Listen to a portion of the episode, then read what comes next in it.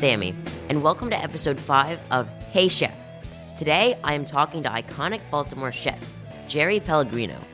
He is currently the owner of Schola, a hands on cooking school, and the owner of Strickland Hollow Farm and Distillery.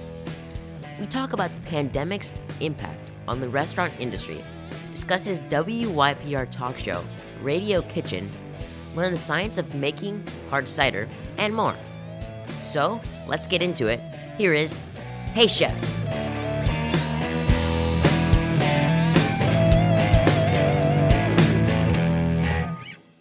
Hi, Chef. So happy to Hey. finally have you on the show. Yes. Been a little bit of uh, some obstacles lately. Yes, definitely. So, uh, let's just get right into it. So, Schola, your cooking school. Yes. Right before the pandemic, I went uh, to Schola and we made Cuban cuisine.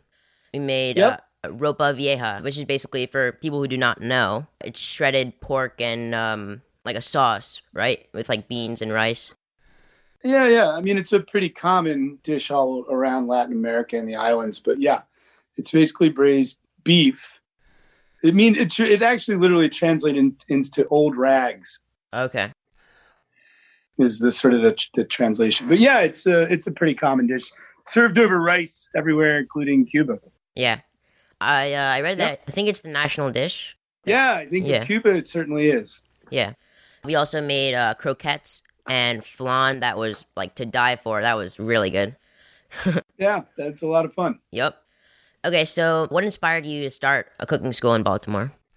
Well, you know, pri- prior to that, I owned some restaurants, Mhm. and uh, I sort of got a late start in life in terms of restaurateur and being a chef, and um, and so I had I had the restaurants for about fifteen years, and I was getting tired a little bit of uh, sort of the daily grind and um, the long hours and just a lot of hard work, and so I actually sort of stepped away, kind of put myself in retirement, so to say, for a little while, and sat around and figured out what my next move would be. Um, we had always taught a few cooking classes at the restaurants, you know, um, kind of maybe a couple a month on nights we were closed, and they were always a big success. And I truly like to teach and to be around people who want to learn. So, you know, my partner, Chef Amy Von Lange, and myself had talked about the possibility of a cooking school years before, but it in my crazy world of restaurant touring, it, it didn't make sense. Now that I could devote some time to it, it, it seemed like a pretty logical progression, the next move. And so, um, so I guess about five years ago in June, we pulled the trigger, and uh, Nice. we've been having a grand time ever since. Awesome. Yeah, and obviously you teach dishes from around the world, uh, which I absolutely Yeah. love. I love to make tequeños, mochi, sushi, you know, things for all around the world, Mhm. empanadas. Um, Mhm. So why did you decide to use global cuisine at your school? Well, we teach over 300 different classes at the Dang. school. There's a whole a whole technique series, you know, which focuses on specific techniques Mhm. such as making pasta or baking bread or or making sushi. But there also is an entire regional series of cuisines from around the world, and so that the Cuban class fits into that series, which you know, which is great. I mean, a lot of people want to learn about the different cuisines and ingredients and techniques that people use globally. So do you have a favorite cuisine? Well, you know, the last name Pellegrino, it's kind of hard to say that I don't love Italian food. Um, I think I'd get my, my Italian card taken away if I didn't say that. Um, but uh, it's been a great experience. I think when you're a chef and you own a restaurant, or if you were, say, the chef at a restaurant, usually a restaurant has a specific focus, Yeah. whether it be French or Italian or modern American or whatever. You're sort of you do that almost in a groundhog day type of way you know every day every meal um, it, it was great i think i've learned more in the five years we, we've owned schola than in the 15 years i was a chef and a restaurateur because uh, you don't tend to look outside of the box that your restaurant is stuck in and so it's been a lot of fun to explore all these different things which i really never got to do you know before so it's been great Awesome. So you've been a chef in Baltimore for a long time, like 15 years. Can you tell me about your time here as a chef? Uh, so I guess I started working in restaurants in 1995 and opened my first one, which was Corks in 1997. Mhm. Um, back then, there weren't a lot of us. There were um, Baltimore had a handful of continental old standbys um, Chesapeake House, Gampy's, uh, the Polo Grill, um, a few steakhouses like the Prime Rib, hmm Marconi's. Um, I know I feel bad if oh, oh Morris Martick's. Those were um, those were sort of old style continental cuisine restaurants um, that were great. I mean, people in Baltimore loved them. They hmm they often focused on large portions, Mm. um, which was something not just in Baltimore, but back then, people going out to restaurants thought was a staple of a good place. Yeah. Um, and then a few of us kind of came along. There was Spike Gjerde, you had Spike and Charlie's, and Tony Foreman and Cindy Wolf, who actually had Savannah back then. Mm-hmm. Um, myself, uh, we started doing a more modern type of cuisine. The those those old school restaurants, they did what we call Chinet plating. Mhm. Um, if you know the uh, old paper plates, the Chinet plates with three compartments, Uh-huh. there was a big one for the protein and then one for the Oh. starch and one for the vegetable. You know, Yeah. that was kind of the cuisine back then. It was we I Mm. call it Chinet food. Um, we started um, making smaller portions and making more um, intricate plate presentations, mm-hmm. which we, by the way, got criticized for early on. Mm. There are some articles um, that were written in, in, in back in the late '90s about how portions are small and how you know food is fanciful. We also back then there weren't any restaurants really focusing on wine, Mm. um, and so the three of us we actually had very serious wine lists that were devoid of the mainstream, you know, Mondavi, Gallo, Duboeuf. Not that they're bad wines; they they're good wines that were easy to write a wine list. But we also struck out and tried to support smaller. Now the buzzwords would be handcrafted artisanal producers, and then we had large lists that had great wines. And so that was in the 90s. That that obviously now there are a hundred places like that in Baltimore. Um, a lot of the people owning and running them worked for one of the three of us or all of us at one Mhm. point. The food scene in Baltimore has evolved dramatically. I mean, there, Yeah. there's the type of place I was describing. You, there's a there there's a bunch of them in every neighborhood around the city, including Mhm. neighborhoods that I didn't even know existed back then, like Station North and, and all these places. So anyway, it, it's been fun to watch the scene grow up a bit. Yeah. So obviously, you really helped start the Baltimore food scene. a little bit, you know, that's what people say. We were just uh, we were just having fun cooking and, and staying up late night and chatting with each other over wine. Yeah. that sounds like fun. well, obviously, I can't drink Yeah. wine. Not yet. You will. Uh, so I read that you're from New York. I love the New York food scene. yes. I'm sure you probably do as well. Uh, like great Yeah. restaurants like 11 Madison Park, uh, Le Bernardin, and so on, like per se. So why did you come to Baltimore to start having restaurants there? You know, my original career path, I was originally a molecular geneticist. I was a scientist. And uh, I went to Johns Hopkins and was at the med school uh, studying for my PhD. Mhm. Um, that's why I moved to Baltimore. I, I At that point, I was, um, we say I was in the restaurant business, but I was on the consumer side back then. Um, I wasn't involved and I wasn't even thinking about having a restaurant when I came to Baltimore in 1988 to start at Hopkins. Okay. Um, it was only over the six years that I spent at Hopkins that I slowly found out that my hobby, which was eating and drinking, hmm eventually became my passion and my career path, and my love of science became more of my hobby. And Okay. so I was I was already in Baltimore and uh, actually really loved the city and still do. I mean, I've been there over 30 years now, and uh, um, although I don't live there full time anymore, I still have my home there in Federal Hill, and I still have the cooking school and still go back.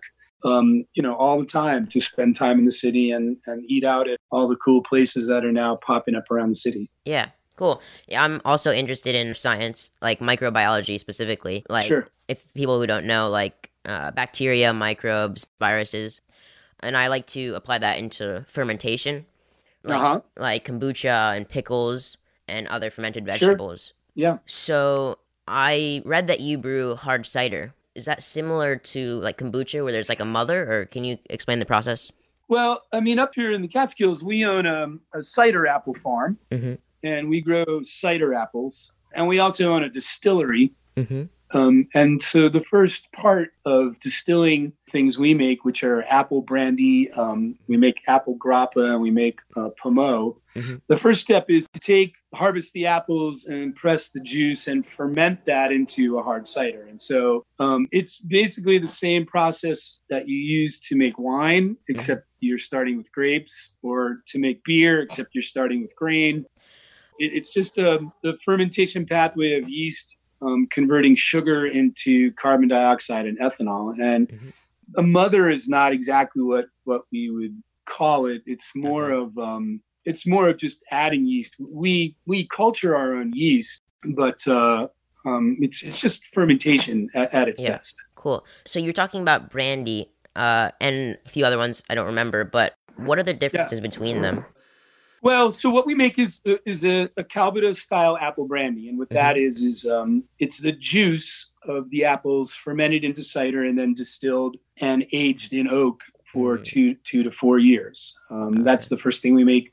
We make what the government wants to call a pumice brandy, but if you were in Italy, it'd probably be called grappa, Mm. which is after we press the grapes, we take the solids, which now don't have any juice because we've pressed that out to make the cider, and we re-ferment the solids and, and repress them and distill that into um, pumice brandy or an apple grappa that we age in oak. And then pommeau that we make is basically the exact same thing as port, but with apples instead of grapes. It's Okay. basically apple juice that's fortified with a distilled spirit, which we make from apple solids.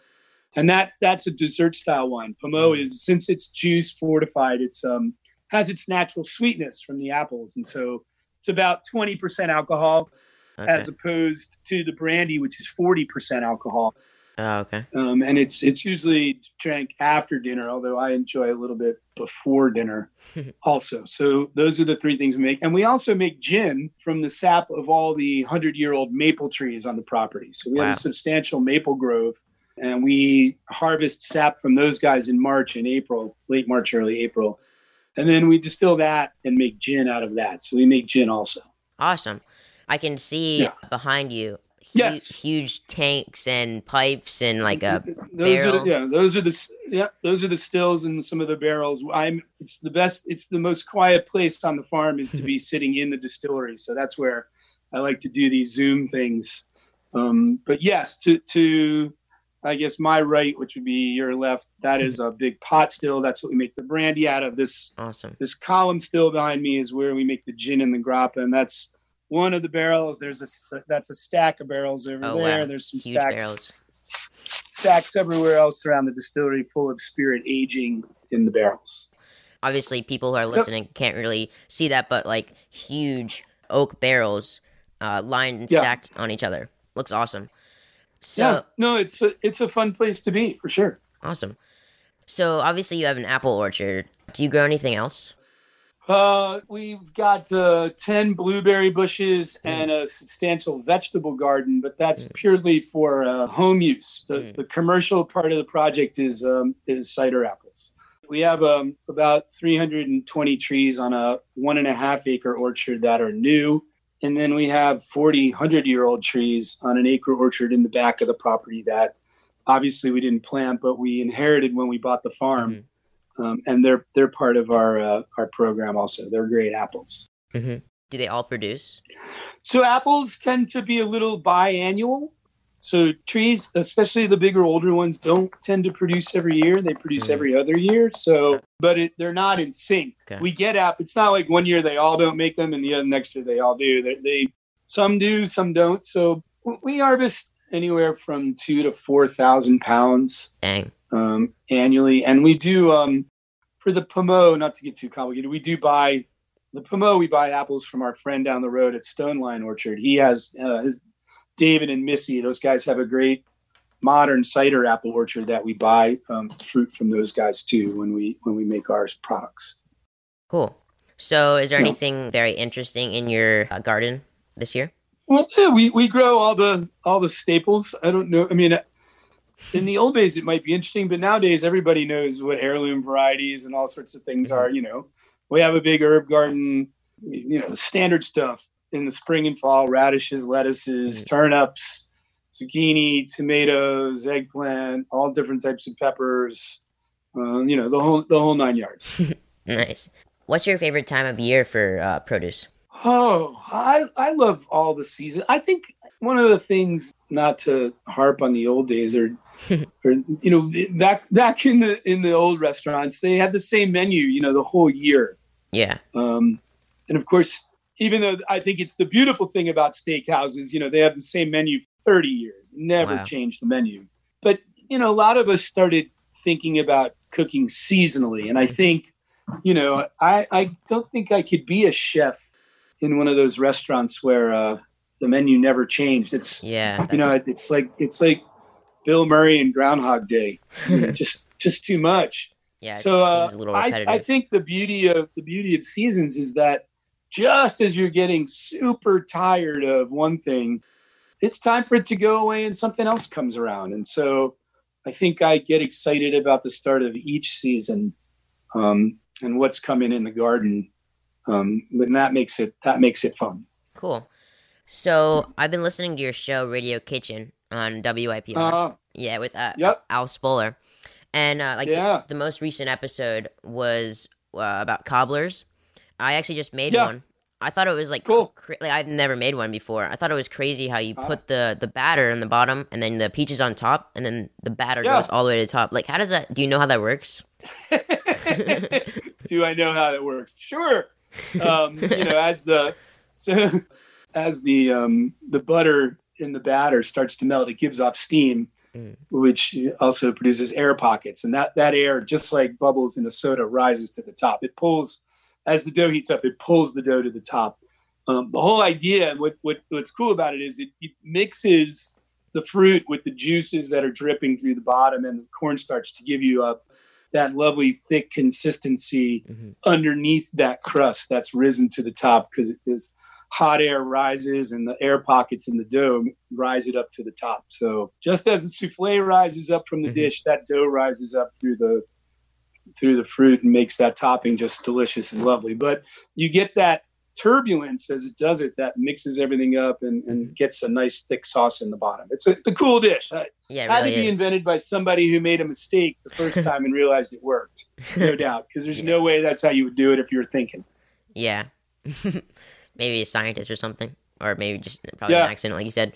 Uh, so back to the show. Uh, can you tell me a little bit more about that? Uh, yeah, I mean that that show is now in its 19th year on the radio. So yeah, wow. Um, we started c- quite a while ago, but uh, the history of, of WYPR, which is basically 88.1 FM, used to it used to be WJHU, which was mm. the John Hopkins ah. University's school radio station and I whatever whatever 19 years ago, I don't hmm. remember the date, but um, it was purchased. You know, Hopkins decided they weren't interested in it anymore, and it was purchased by an independent group who um, who wanted to focus on on local content. Um, public radio, you have the option of buying sort of national content, and and y and YPR still does. You know, the national shows like All Things Considered and mm-hmm. um, you know what used to be Car Talk, but those types of shows they're all purchased, but you also have the option to publish local content. And Hopkins had sort of let the, the station just become 100% purchased content, except for actually Marc Steiner's show during the day and Andy Bienstock's jazz show at night, and maybe a few others. I'm, I'm apologize if I'm leaving other a few others out, but that was mm-hmm. it. And then when the new group took over, they wanted to focus on local content, so they they launched all these local shows. And Al had already been doing the show with Hugh Sisson on YPR called Cellar Notes. And uh, and Al asked me, Al and I had become friends over the years because he was a regular at the restaurant. Oh, okay. Said, hey, looks like we're going to do some local content. Would you like to do, do the show with me? And I said, sure, that'd be great. So, uh, you know, fast forward 19 years, Al and I are still doing it. So it's fun. That's that's this history. Yeah. Awesome. Yeah. So you said you love eating and drinking wine. Uh, where did oh, yeah. where did that love come from? Well, you know, back to my Italian heritage. My father went to work, and my mother was a stay-at-home mom. And mm-hmm. uh, we obviously, when Dad got home, my sister, mom, and Dad and I all sat down to eat. Um, we mm-hmm. ate dinner together pretty much every night. Mm-hmm. Um, my parents always drank wine at the table. Hmm. Um, back then, uh, it was what you know most families, Italian families drank. It was jug wine, you know, big mm. or Gallo Hearty Burgundy or Carlo Rossi. Um, you know, they each had one glass with dinner. My my mm-hmm. dad's glass was like a 32 ounce goblet. You know, my mom's glass was like 24 ounces. But they each only had one of those. Okay. Um, and and we ate dinner, and and slowly but surely, I realized that the the idea of, of sitting down to eat together is not just about the food, but it's about sticking, you know, together as a family and having a yeah. time when you can talk and and you know work out any issues and get advice or get in arguments or you know learn hmm. learn new things. And and so um, food to me has always been uh, not just to keep you know energy in my body. It's always been a reason to sit down and spend time with family and friends. Um, and of course wine started to play a big part in that. As i i got older and started to realize that wine a lot a lot of wine's not in a gallon jug it's in a mm-hmm. 750 ml bottle and it has mm-hmm. a cork in it um, then it all of a sudden the world changed because studying wine drinking wine is a mm-hmm. it can be it doesn't have to be let me be very clear that it's it's all good to just open wine and anytime and drink it without mm-hmm. worrying about what it is but if one wants it can be an extremely intellectual pursuit yeah. Um, you know, in every bottle of wine, there's biochemistry, there's mm-hmm. botany, there's geology, yeah, there's you know, often politics, religion, geography, climatology, mm-hmm. um, all sorts of these things that each bottle of wine contains. And so for me, it really started to become um, an incredibly intellectual pursuit. I, I was um, before I was at Hopkins, I was at Boston College getting my master's in developmental biology, and uh, mm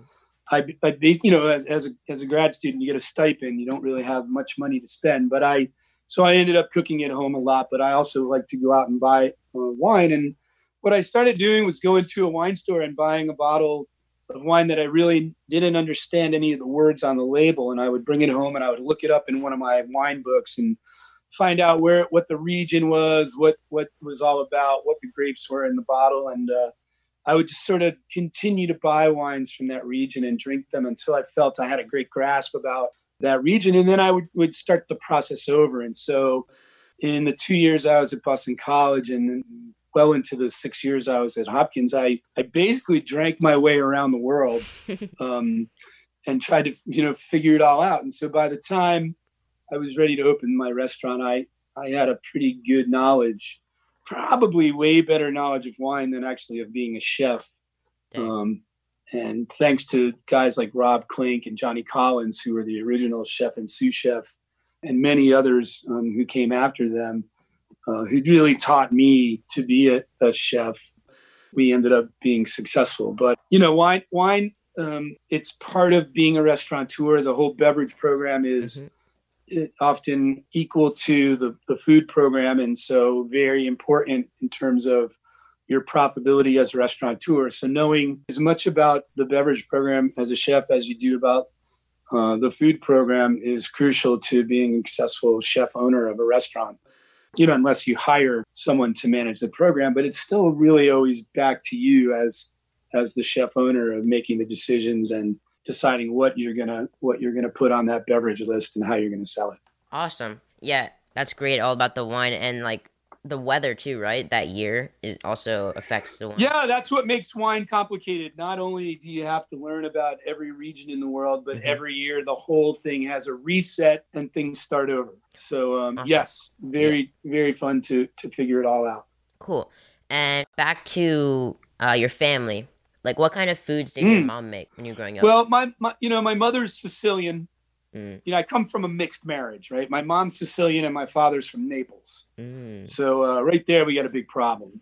Um, but um, and also, you know, I grew up in the '70s mm-hmm. when it wasn't necessarily cool to be an immigrant. You know, now it's cool to be bilingual and proud of your heritage. In the 70s, you were supposed to be an American. Mm. Um, you're supposed to be American. And so I was um, treated to two types of meals on a regular basis. One, one would be traditional Italian food that mm-hmm. my mother's mother and her mother cooked for her. Like, like pasta? And then, um, What are you talking? Yes, yeah, risotto, hmm uh, pasta dishes, um, gnocchi. Mm. Um, you know, but uh, but I, and it might consider it Mediterranean. You know, Mhm. meats roasted with with fresh herbs and garlic. You know, those types of things. Mm. But unfortunately, my mother, you know, wanting to be a American housewife, the other type of meal I was uh, often exposed to was. Uh, a bunch of crap that she got in all the magazines, like, uh, and, and it all required like Campbell's cream Ah. of mushroom soup as one of the ingredients, you know. So like tuna noodle casserole with cream of celery soup, or one time she made this thing where she she put sour cream on chicken and rubbed it in like crushed up Ritz cracker crumbs and baked it. You know, we often were subject to the um, uh, Chinese food that came in a Mm. can that she made rice and poured it over with like the crunchy noodles on top. Mm. So uh, th- those meals were less uh, memorable to me, Mm. Although certainly uh, was interesting to try them. Could you Um, but um, could you tell up? the difference? Like, did you like one more? yeah, of course you can. Yeah, Mhm. of course you can. There's no doubt. and you know, till this day, I'm pretty down. I, I'm down with a, a solid tuna noodle casserole. Don't get me wrong. Um, the Ritz cracker thing, I could I could be fine never having again. But um, but you know, it's uh, it's for me, it's more. It feels more like home when I eat Mm. more of an Italian or a Mediterranean diet Yeah. um, anything else. You know, that being said, of course, man, we get sushi when we go out. We go to Mhm. Korean barbecue. We we love all that type of food too. But um, that's not what my wife and I and my mom still cooks at Mm. home. Cool. Yeah. So, like, did you ever help when you were a kid? Yeah, yeah. And on Sunday mornings, my sister and I would make my mom and dad breakfast in bed. You know, we'd get up and we'd make eggs or pancakes or something. Uh, Cool. Sure. Yeah. I mean, I was cooking with, you know, the young age. I mean, obviously, I wasn't, I didn't really start um, understanding cooking until I was on my own at college and then, you know, grad school and then Hopkins. Um, when I really was in a kitchen, you know, by myself uh, and doing the sh- everything, the shopping, you know, the prepping and the preparation. And so, uh, and I did, I did spend time when I was in Boston and, and early on in, um, in my career in Baltimore, working, you know, staging on weekends in kitchens for free, you know, Mhm. going in and chopping vegetables and and just being in, in commercial kitchens. Just because I, I that like I said back then, it was more of a hobby and it was hmm it was fun to do on a Saturday. Just go stage in someone's kitchen. So I, Yeah. I did used to do that, but you know, eventually that morphed into really becoming my career path. Awesome. Yeah, I love staging as well. I uh, currently staging at Foraged. Uh, Chef Chris Amendola. Yeah, Chris Amendola is Yeah. a lovely, lovely guy, a very talented chef. Yeah, he really is. So earlier you mentioned uh, some people who helped you learn how to be a chef. Can you talk about them a little more? You know, I was fumbling around in kitchens around the city, but nothing that required any real major skill. You know, more like bar food and Mm, and simple stuff. Opening Corks was a huge jump for me in terms of um, skill level and what we what I envisioned executing as what we touted was a modern American menu. And uh, Rob Klink was the first executive chef, and Johnny Collins was the sous chef. Mm. Those guys had been with Paulie Santi at Champagne Tony's, Mhm. and I believe Rob is now very high up in the legal seafood organization. Mm. And I don't know where Johnny ended up. But uh, some other guys who come through my kitchen, Mhm. those guys, a lot of them have gone on to open their own restaurants or to, to be chefs in corporate environments. And, you know, those guys were the ones who were, I- was writing, I was giving them the conceptual idea of the dishes and what I wanted, but those guys were really the masters at executing it in the beginning because I really didn't have the skill set to really do it on my own. That that Mhm. didn't come for a few years later, but uh, those guys were great, and everyone who's been through my kitchen, and there's been many. Um, I- you know, it's a learning is always a two way street. The instructor always learns from the student. There's not, there's no one way in that environment. So anybody who I've worked with over the years has influenced in some way or another the the my cooking and the way I run the restaurant. Hmm. Cool.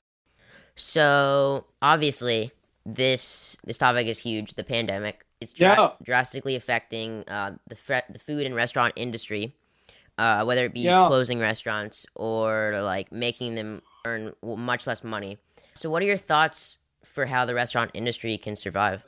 Well, first, I'll just tell you, I'm so glad I'm not in it anymore because, God, it's just really terrible out there for all these folks. Yeah. I mean, uh, it's really, it's really hard to make money in the restaurant business. hmm And, and that's when you're 100% full all the time.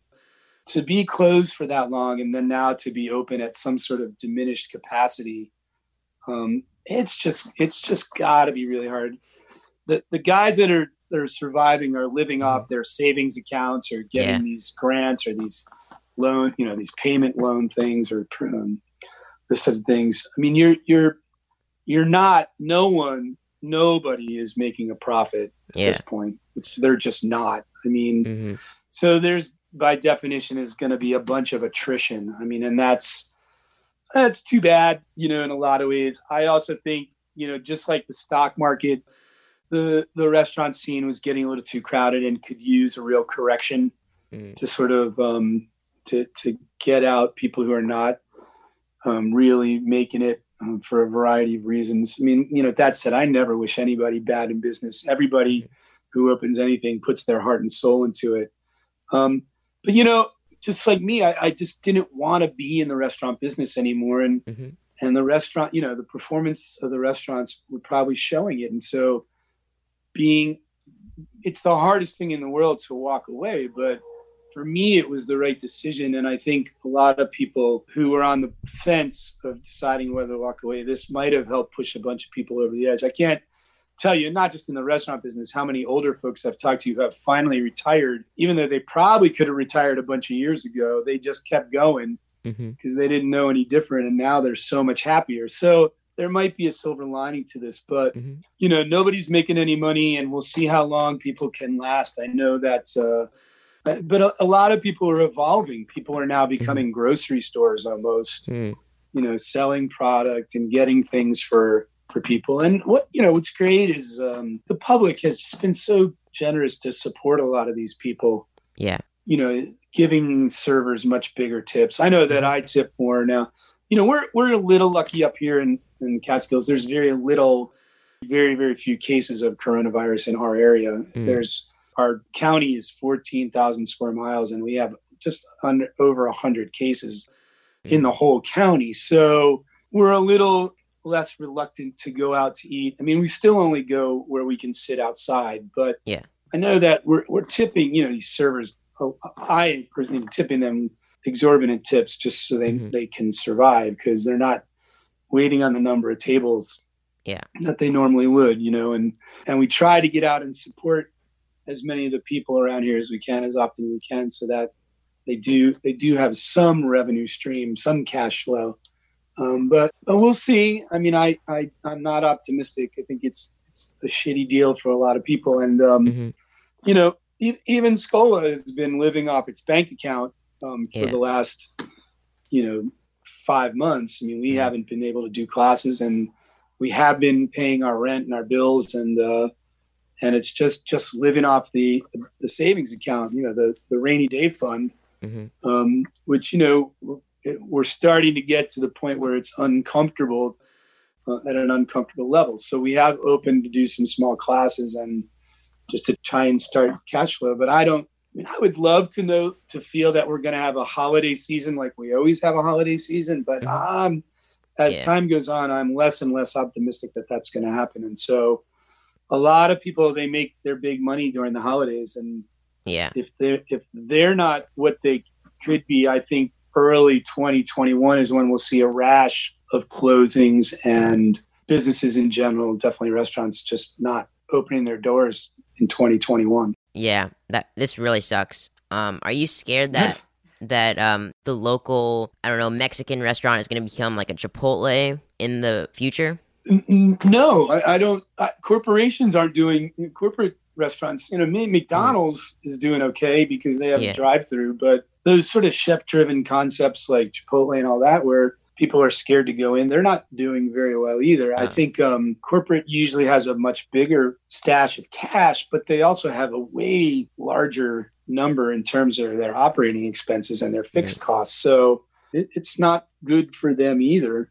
And I, I think opening a restaurant always seems to be like someone's dream, a lot of people's mm-hmm. dream. You talk to a lot of people like, you know, I want to own a restaurant. Of course, the first words out of my mouth or don't. It's a very stupid venture. But once there's all these closures and things start to creep back to normal, you're you're going to also see another, you know, another boom in openings yeah. of people who are going to sweep in. You know, there's an article that um, real estate's down 10% in New York City because there's not a lot, you know, people, a lot of people have left. I mean, mm-hmm. I'm guessing that's going to go down again. And so what that allows is an opportunity now for people to come in and sign leases at mm. much less money than they would have, which is great because mm.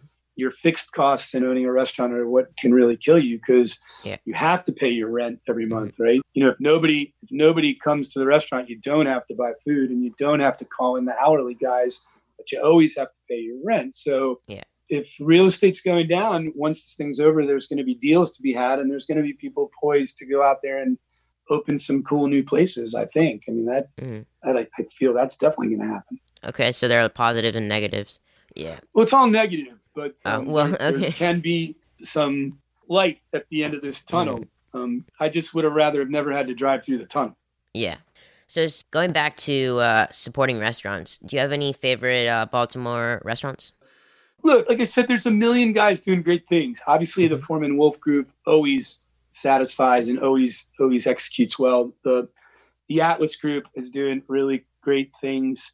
Um, the smaller independent guys like Larder mm-hmm. and Comptoir yeah. du Vin, um, obviously Chad Gauss and his projects are always off the hook. Food Market, La Food Marketta, you know, Sergio Vitale, Aldo's is the preeminent place. You know, you've got the guys at the Prime Rib always killing it. Mm-hmm. Jimmy at the Capital Grille always does a great job.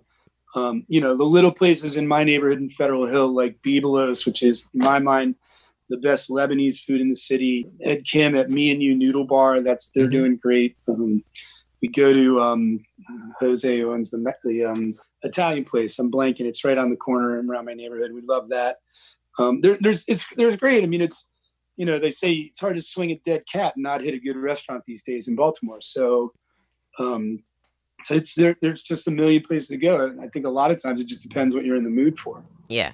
Before we end, do you have any uh, like advice for me as I uh, venture into the culinary world? Yeah, go, learn to learn to program video games. I think you're going to do much better.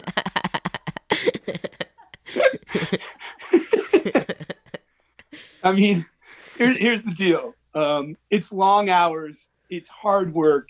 It's the it's a job where you're working while everybody else is playing. Mm-hmm. You know, in all the years I owned restaurants, I missed all my cousins' weddings, all my aunts and uncles' funerals. Um, it's it's a business where it's high work and low margin. So you, you work so hard for so very little. Yeah. Um, but the fact of the matter is, if if you if you're bitten by the hospitality bug, there's nothing that can get rid of it. You're gonna go do it. You're gonna work mm-hmm. hard. You're gonna have fun.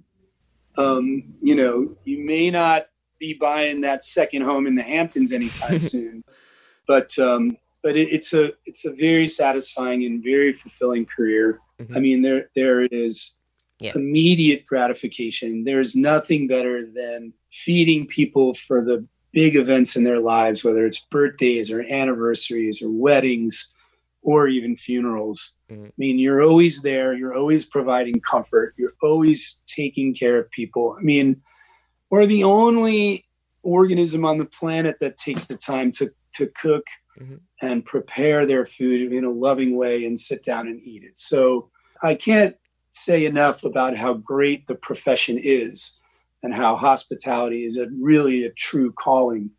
But you know, man, it's gonna be tough. Yeah. I'm not gonna lie. And my mom says um, the exact you, same thing. yeah. Well, you're, you're, you're, you know, we always say youth is wasted on the young, but I'll tell you what, old people do know a few things. Did you just call me old? mm, I should have said. I should have said m- mature, experienced people um, know a few things. I'm old, so I don't know. You know, I'm an old guy, so there you go. Before we end, do you have any plugs? Uh, are you starting classes again? Yeah, you can go to scholacooks.com. Of course, we uh, we're keeping them small, 12 people. Mm-hmm. Um, everybody, unlike the old days where everybody cooked together, everybody's going to cook their own food. Mm. Um, which, you know, to me, you were there, you saw everybody runs around and rubs yeah. elbows. That, you know, it's going to take a little bit away from the experience that we try to create. But, you know, the fact of the matter is it, it will be fun and you will get to, to cook. And, you know, part of the deal is being in that super big, super tricked out kitchen that we have. Mm-hmm. You know, it, will be fun. So yeah, you can start taking classes. We're still doing private events. That that we we don't limit the number because we feel that if people know each other, that's everybody in the pandemic talks about knowing your inner circle and who you can interact with. And mm-hmm. so private events we're we're pretty comfortable with. Um, we've done some online stuff, but yeah, we're we're starting up classes and we're only booking them on the schedule two weeks out um, mm-hmm. to see how the pandemic plays out and how how we feel how the classes work.